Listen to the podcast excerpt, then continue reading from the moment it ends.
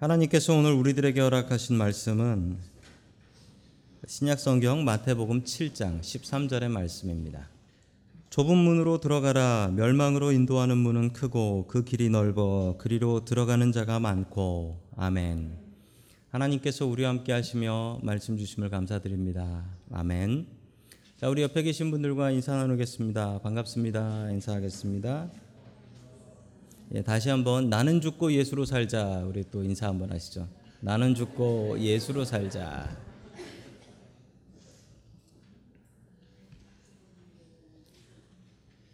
아, 프랑스의 작가인 앙드레 지드의 작품입니다. 아주 유명한 고전이죠. 좁은 문이라는 작품인데 이 이야기에는 어느 두 사랑하는 남녀가 나옵니다.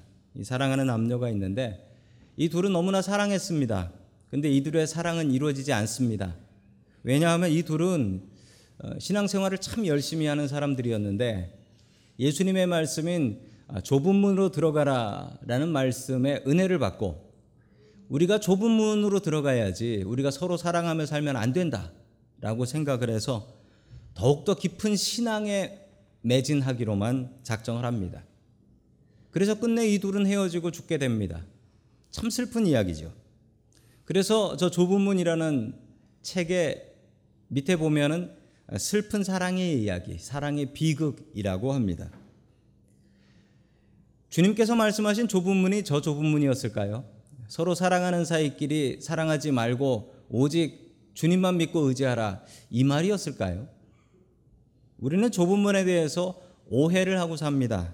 어떤 오해들이 있을까요? 그리고 그 오해를 풀고 어떻게 주님께서 원하시는 좁은 문으로 들어갈 수 있을까요? 오늘 하나님의 말씀을 통하여 그 답을 찾기를 원합니다. 첫 번째 하나님께서 우리들에게 주시는 말씀은 좁은 문은 무엇인가에 대한 질문입니다. 좁은 문에 대한 오해가 있습니다. 이 좁은 문이라는 말을 신문에서 찾아보면 이 좁은 문의 뜻이 조금 달라요. 신문에서는 이 좁은 문을 뭐로 사용하냐면 요번에 대학 입학이 좁은 문이다. 요번에 취업하는 게 좁은 문이다. 어, 좁은 문은 신문에 나오는 좁은 문들을 보면 이 좁은 문은 들어가기 어려운 것. 그러나 들어가고 나면 넓고 편안한 길이 펼쳐 있는 곳. 그게 바로 좁은 문이다라고 이야기를 합니다. 우리도 자꾸 신문 같은 데서 좁은 문을 보다 보니까 그런 건가 생각을 하게 되는데 주님께서 좁, 말씀하신 좁은 문은 그런 좁은 문이 아닙니다. 들어가는 것도 좁지만 들어가서도 좁은 문. 좁은 길이 기다리고 있다. 성경이 말하는 좁은 문과 좁은 길은 어떤 것일까요? 우리 마태복음 7장 13절의 말씀 같이 봅니다. 시작. 좁은 문으로 들어가거라. 멸망으로 이끄는 문은 넓고 그 길이 널찍하여서 그리로 들어가는 사람이 많다. 아멘. 두 가지를 비교하여서 설명하고 계십니다. 예수님께서는 먼저 넓은 길에 대해서 이야기합니다. 넓은 길에 그 마지막 final destination 목적지는 어디라고 합니까? 멸망, 멸망이래요. 그런데 그 가는 길이 어떻다고 합니까? 널찍하고 문이 넓고 그래서 거기로 들어가서 다니는 사람들이 많다라고 해요. 그냥 거기에 끼어 들어가면 되는 겁니다. 많은 사람들이 가게 되면요, 사람들은 그 길에 껴들면서 안정감을 느낍니다. 만약에 틀려도 나 혼자 틀린 건 아니니까요. 사람들이 많으면 안정감을 줍니다. 그리고 내가 만약에 다른 길을 걸어가게 되면 그 많은 사람들이 다 나한테 손가락질 합니다. 저 사람 왜 저렇게 사냐고. 그러나 명심하십시오. 이 길의 끝에는 멸망이 기다리고 있다. 자, 계속해서 좁은 길입니다. 14절 말씀 봅니다. 시작. 생명으로 이끄는 문은 너무나도 좁고 그 길이 비좁아서 그것을 찾는 사람이 적다. 아멘. 좁은 문으로 들어가면 들어가도 길이 좁대요. 길은 더 좁습니다. 그래서 문은 좁은데 그 길은 비좁다라고 해요. 너무나 좁다라는 거예요. 그것을 찾는 사람이 적다라고 이야기를 합니다. 그래도 우리가 이 길을 가야 되는 이유는 이 길의 목적지는 생명이기 때문에 그렇습니다. 생명이 있기 때문에 그래요. 가끔 샌프란시스코에서 운전을 하다가 보면 내가 이 길을 가면 안 되는데 하는 길이 나옵니다. 예, 브로드웨이 넓은 길이에요. 그 길을 가다 보면 아니 내가 좁은 길로 가야 되는데 갑자기 그런 생각이 듭니다. 우리들은 조금 더 편하게 살려고 합니다. 편한 길을 걸어가려고 하고 조금 더 안락한 삶을 살려고 합니다. 예수님을 편하게 믿고 사는 방법은 있을까요? 답부터 말씀드리자면 예수님을 편하게 믿고 사는 방법은 없습니다. 예수님께서는 고난의 길을 가셨습니다. 그리고 우리에게도 그 고난의 길을 걸어가다 같이 걸어가자라고 말씀하고 계십니다. 편하게 예수 믿는 방법은 없는 것 같습니다. 교회도 그 목이 좋아야 된다, 위치가 좋아야 된다라는 말이 있습니다. 교회가 위치가 좋아야 된대요. 요즘 한국에서 교회 위치 제일 좋은 곳이 어딘 줄 아십니까? 아, 여기 옆이래요. 어, 이마트 옆이래요. 왜 이마트 옆이냐 했더니 교회가 이마트 옆에 있으면은 사람들이 교회 왔다가 이제 이마트에다 차 세워놓고 어, 교회 와가지고 예배 드리고 나서 그리고 가서 장 보고 가족끼리 식사하고 집에 간대요. 어, 일석 삼조라는 거예요. 예, 바쁘니까 교회 갔다가 장 보고 그리고 밥까지 먹고 간다. 그래서 저 옆에 교회가 있으면 부흥한다라고 합니다. 미국에도 그런 현상이 있습니다. 저희 동네에도. 저희 동네에는 어, 이마트가 아니고 어, 산호제 쪽으로 내려가시는 분들이 계세요. 산호제 쪽으로. 네, 산호제 쪽에 내려가셔서 뭐 하시나 했더니 거기에 거기 가면 더 큰 교회가 있고 더 훌륭한 유명한 목사님들이 계시고 더 좋은 프로그램들이 있다라는 것 맞습니다. 맞는 이야기인데 그런데 그 마음속엔 이런 말 이런 말들을 하더라고요.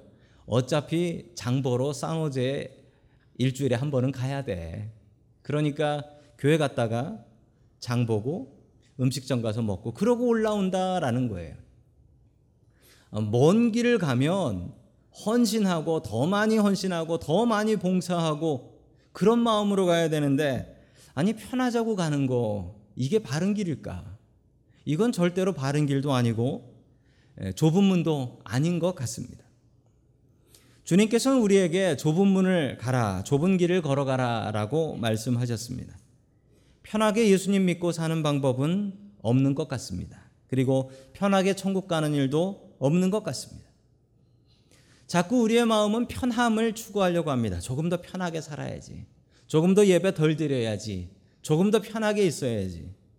아마도 우리가 편안함을 추구하고 산다면 그 길은 잘못된 길인지도 모릅니다. 다시 한번 생각하십시오. 넓은 길, 편한 길 찾지 마시고 좁은 길, 좁은 문을 선택할 수 있기를 주님의 이름으로 간절히 축원합니다. 아멘. 두 번째 하나님께서 우리들에게 주시는 말씀 왜 좁은 문으로 들어가야 되나? 왜 우리가 좁은 문 들어가야 됩니까? 어, 제가 1998년에 신학교를 들어갔습니다.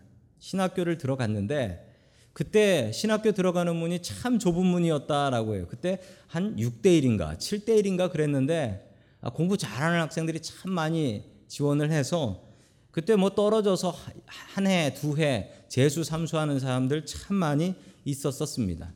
전 그게 너무나 신기했습니다. 이 목회자가 되는 길이 무슨 그렇게 영광스러운 길이라고 이렇게 많은 사람들이 신학교에 가려고 하는가? 지금 한 20년이 지났는데 지금은 어떻게 되었을까요?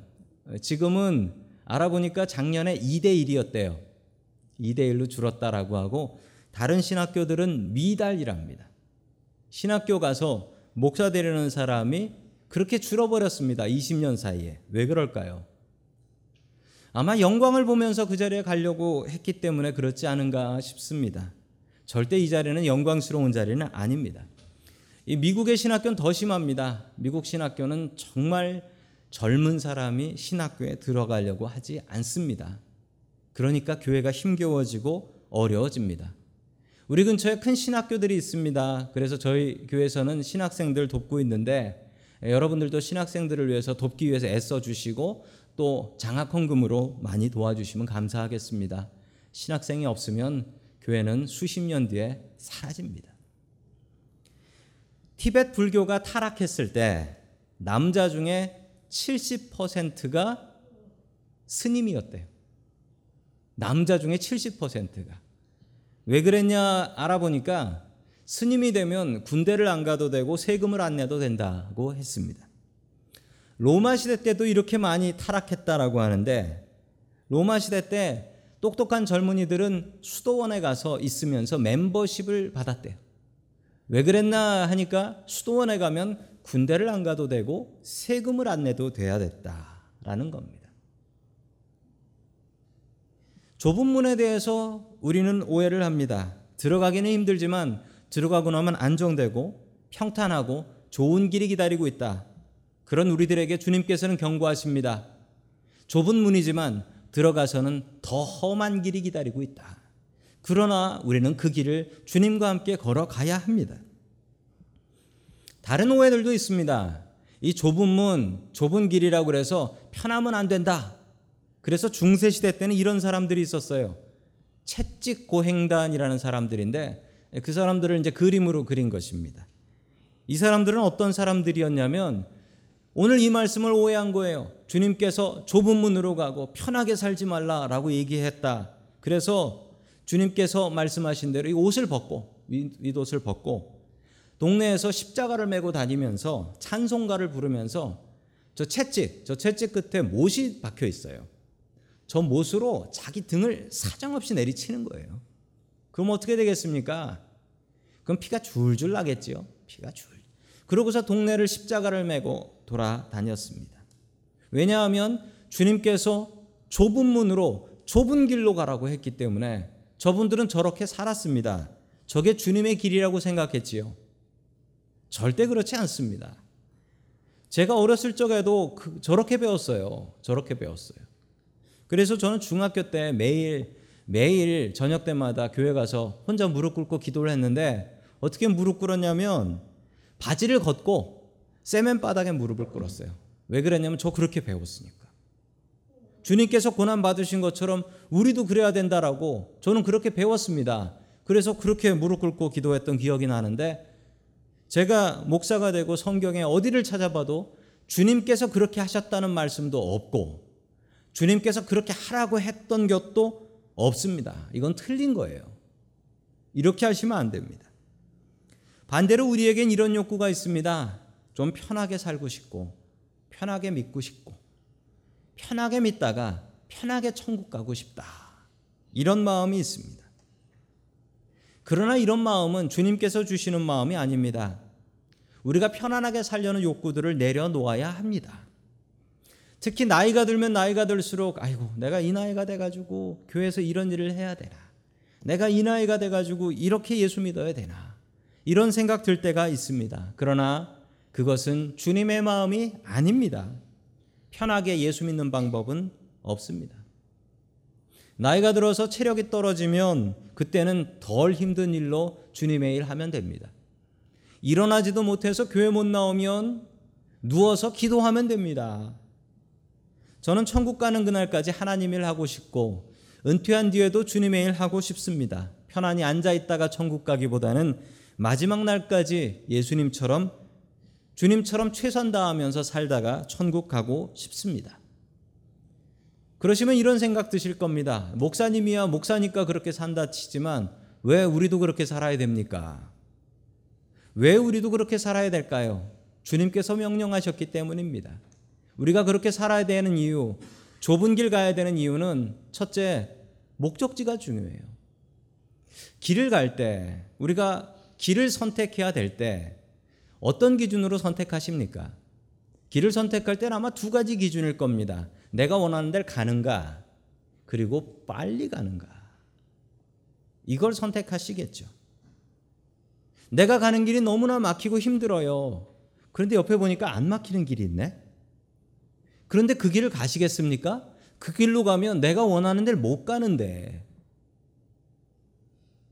어리석게도 야, 안 막히는 길 있다, 좋은 길 있다라고 해서 옆길로 빠지면 그 사람은 정말 어리석은 사람입니다. 왜냐하면 목적지가 중요하지요. 길이 아무리 막히고 험해도 우리가 가려는 목적지, 천국, 주님과 함께 가는 길이 여기 있는데 어떻게 다른 길을 선택하겠습니까? 얼마 전에 제가 그 다리를 건너서 오클랜드를 가게 되었는데 길이 너무 막히는 거예요. 왜냐하면 퇴근 시간이었어요. 요즘 이 동네 차가 왜 이렇게 많아졌는지 다리 건너가는 게 너무나 아, 길이 많이 막히더라고요.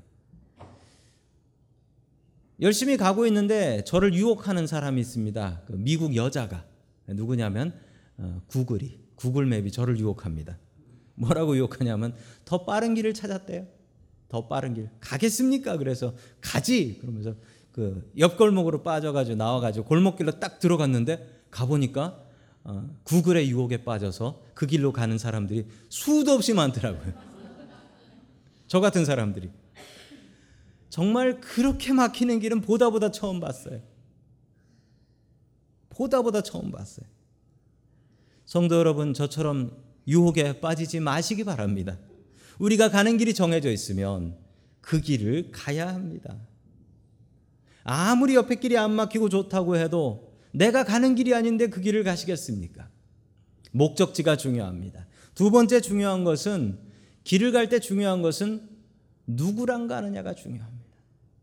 동행자가 중요해요. 누구와 이 길을 가느냐 이게 중요합니다. 이 아프리카 속담 중에 이런 속담이 있습니다. 빨리 가, 빨리 가려면 혼자 가고 멀리 가려면 함께 가라. 빨리 가려면 혼자 가고 멀리 가려면 함께 가라. 아마 아프리카에서는 일어나 봅니다. 그런데 우리에게도 참 맞는 이야기입니다. 급하면 혼자 가야 됩니다. 그런데 멀리 가려면 함께 가라. 그것도 누구와? 마음에 맞는 사람과 함께 가야지요. 미운 사람하고 함께 가면 어떻게 될까요? 좋은 친구와 산을 올라가게 되면 산 올라가는 게 힘들지만 좋은 친구와 이런저런 이야기를 하다 보면 어느새 산 꼭대기까지 올라가 있습니다.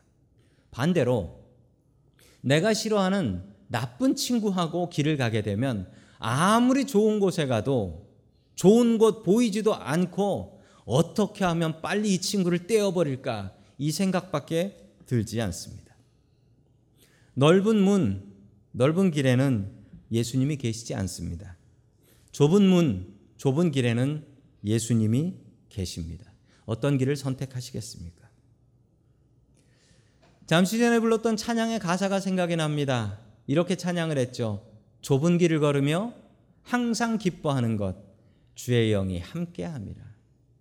좁은 길을 걷는데 어떻게 기쁩니까?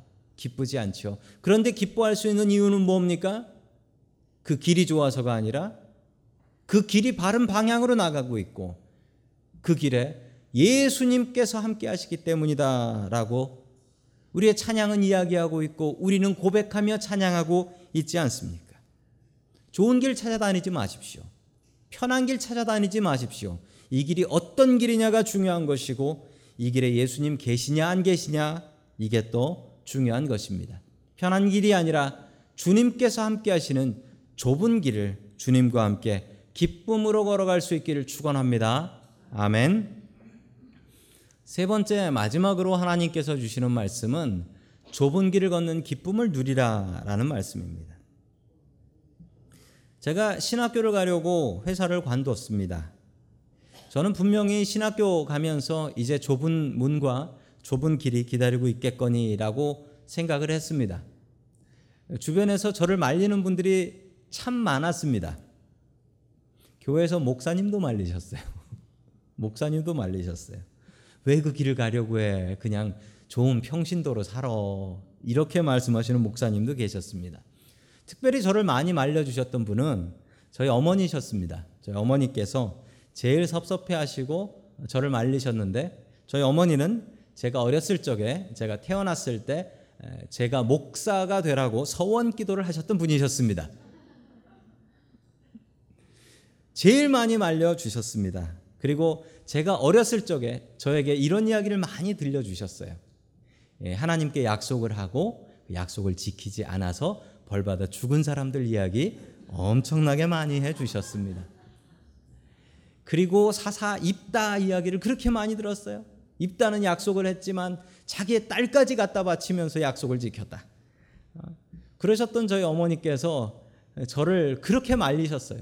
저를 그렇게 박해하시며 신학교 못 가게 말리셨습니다. 왜냐하면 좁은 길과 좁은 문이었기 때문에 그랬, 그러셨던 것 같습니다. 그러나 중요한 사실은 아무도 저를 말리지 못했습니다. 여러분 오징어와 짱구의 차이가 뭔지 아십니까? 오징어는 말릴 수 있지만 짱구는 못 말린답니다. 아무도 저를 말리지 못했어요.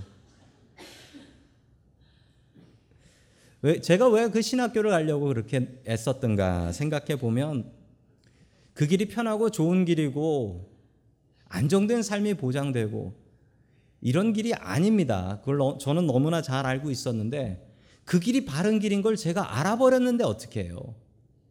그 길이 제가 가야 되는 길인 것을 알아버렸는데 지금도 목회하면서 힘겹고 어려울 때가 있습니다. 아, 이거 관둬야 되나? 이런 생각이 들 때가 있어요.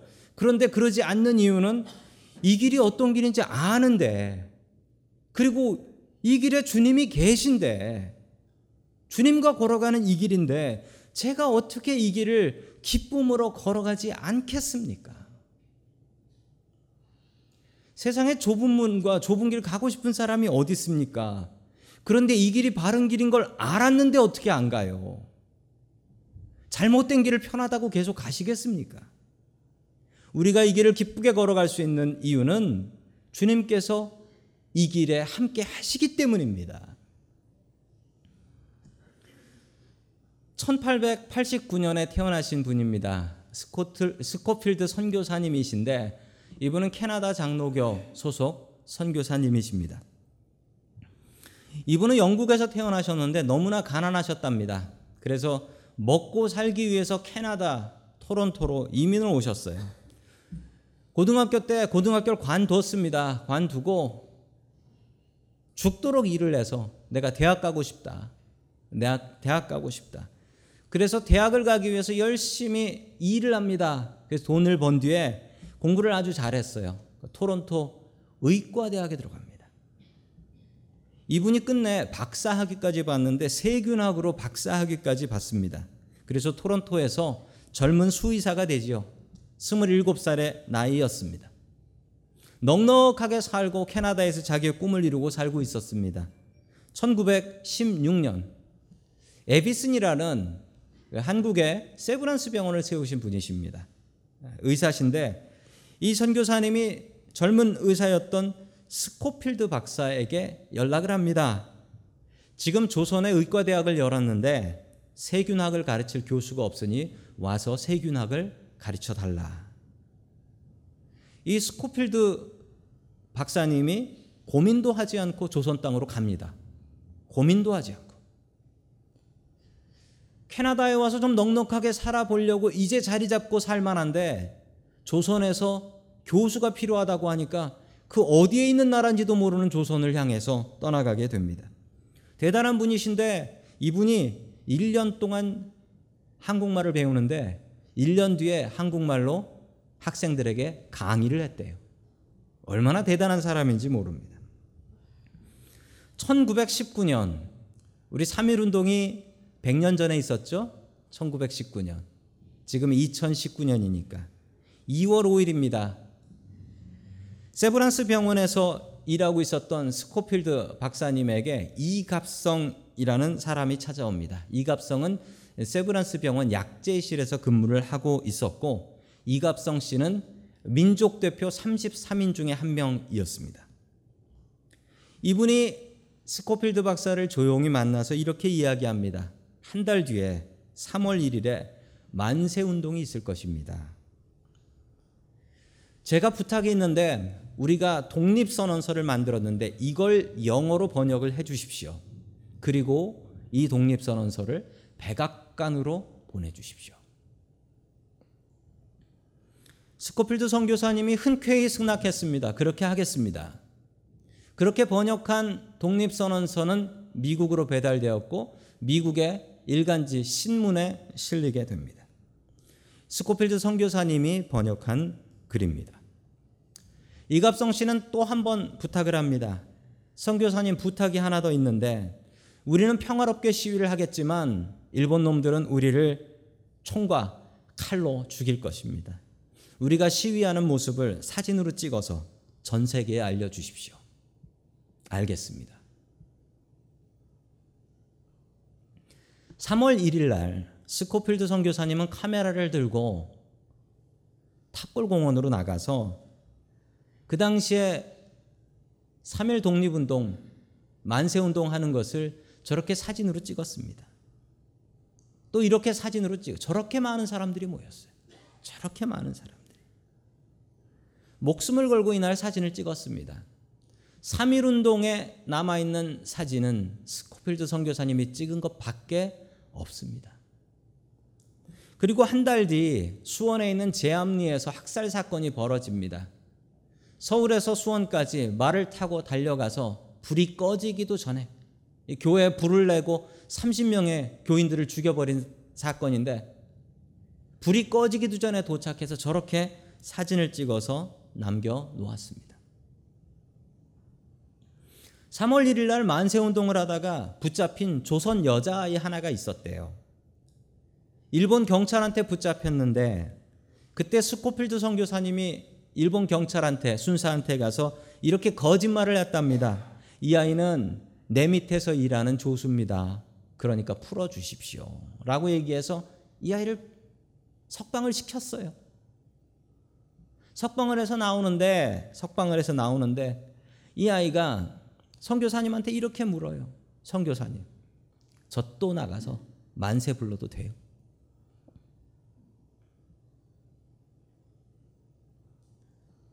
선교사님이 허락을 하니까 이 아이가 또 길로 나가서 만세를 부르며 사라집니다.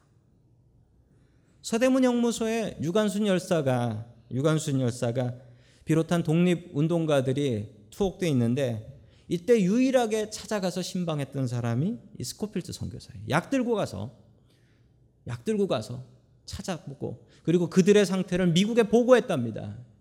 그러니까 일본 사람들이 죽이고 싶어도 죽일 수가 없는 거예요. 죽이고 나면 미국에다 보고를 해버리니까. 일본은 이 스코필드 선교사가 순악질이라고 생각하고 죽여야겠다. 몰래 죽여야겠다라고 생각해서 조선 사람 하나를 돈으로 매수해서 저, 저 서양 놈 하나 가서 죽여라. 그럼 돈 줄게. 돈을 줬답니다. 스코필드 선교사님 집에 쳐들어와 가지고 칼 들고 와서 죽이려고 하는데 스코필드 선교사님이 몸싸움에서 이겨서 칼을 뺏어요. 그리고서 이야기합니다. 야, 나는 캐나다 사람인데 조선을 돕는다. 아니 너는 왜 조선 사람이 나를 죽이려고 하냐? 이 얘기를 듣고 이 자객은 몰랐어요. 돈만 받고 죽여주면 된다라고 해가지고 했는데 그날로 스코필드 선교사님의 타자치는 비서가 됩니다. 그로부터 1년 뒤 1920년 스코필드 선교사님은 일본에 의해서 추방을 당하게 됩니다. 추방 당하는 날 선교사님은 3.1운동 때 찍었던 사진들, 저 사진들을 분명히 뺏길 테니까 자기 신발 밑에, 신발 밑창에다가 숨기고 그리고 자기가 썼던 3.1운동에 대한 모든 것을 고발하는 보고서가 있어요. 300장짜리 꺼지지 않는 불꽃이라는 보고서가 있는데 그 보고서를 자기 다리가 다친 것처럼 위장을 해서 붕대를 감아가지고 거기에 300장을 가지고 나옵니다. 그래서 3.1 운동에 대한 기록과 사진이 지금 우리에게 남아 있는 것입니다.